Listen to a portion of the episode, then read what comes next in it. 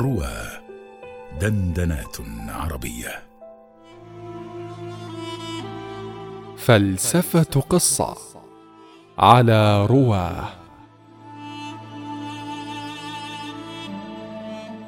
قالوا فنالت منه قريش ووصلوا من أذاه إلى ما لم يكونوا يصلون إليه في حياة عمه حتى نثر بعضهم التراب على رأسه.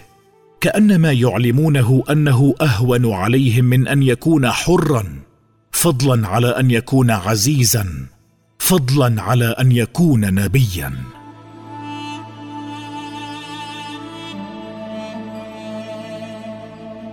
قالوا فدخل رسول الله صلى الله عليه وسلم بيته والتراب على رأسه فقامت إليه إحدى بناته تغسل عنه التراب وهي تبكي كانت تبكي إذ لا تعلم أن هذا التراب على رأس النبي العظيم هو شذوذ الحياة الأرضية الدنيئة في مقابلة إنسانها الشاذ المنفرد.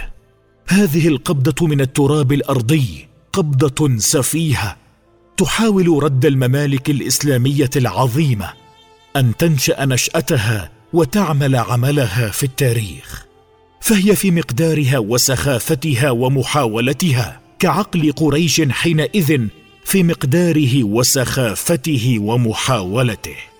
أما النبي صلى الله عليه وسلم فقال لبنته يا بني لا تبكي فإن الله مانع أباك. حسبت ذلك هوانا وضيعة فأعلمها أن قبضة من التراب لا تطمر النجم. وأن هذه الحثوة الترابية لا تسمى معركة أثارتها الخيل فجاءت بنتيجة وأن ساعة من الحزن في يوم لا يحكم بها على الزمن كله وأن هذه النزوة التي تحركت الآن هي حمق الغباوة قوتها نهايتها.